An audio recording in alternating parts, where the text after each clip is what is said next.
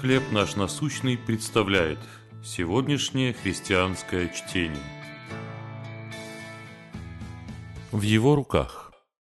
Книга Иова, 38 глава, 19 стих. Где путь к жилищу света и где место тьмы? Уильям Шетнер играл капитана Кирка в телесериале «Звездный путь». Но к настоящему полету в космос он оказался неподготовлен. Свой 11-минутный суборбитальный полет он назвал самым потрясающим опытом, который мог себе представить. Выйдя из капсулы, Шетнер в восхищении сказал, «Видеть, как синева уходит вниз и смотреть в черноту – это нечто.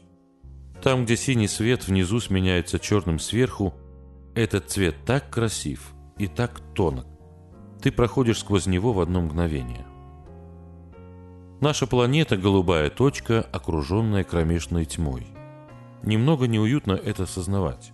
Шеттон сказал, что когда синее небо сменилось чернотой, это было словно полет в смерть. Одно мгновение, и вот она, смерть. Вот что я увидел. Это было очень волнующе, что-то невероятное – Головокружительный полет Шетнера позволяет взглянуть на жизнь с перспективы мироздания. Мы – маленькие объекты во Вселенной, но нас любит тот, кто создал свет и отделил его от тьмы. Наш Небесный Отец знает, где обитает тьма, и Он знает пути к ее дому. Он положил основание земли при общем ликовании утренних звезд, когда все сыны Божьи восклицали от радости. Давайте доверим свои крошечные жизни Богу, который держит в своих руках всю Вселенную.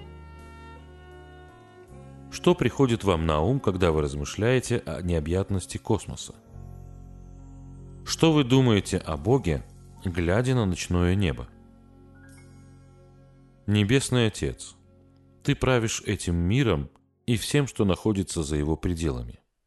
Я доверяюсь Твоей сильной любви. Чтение на сегодня предоставлено служением «Хлеб наш насущный».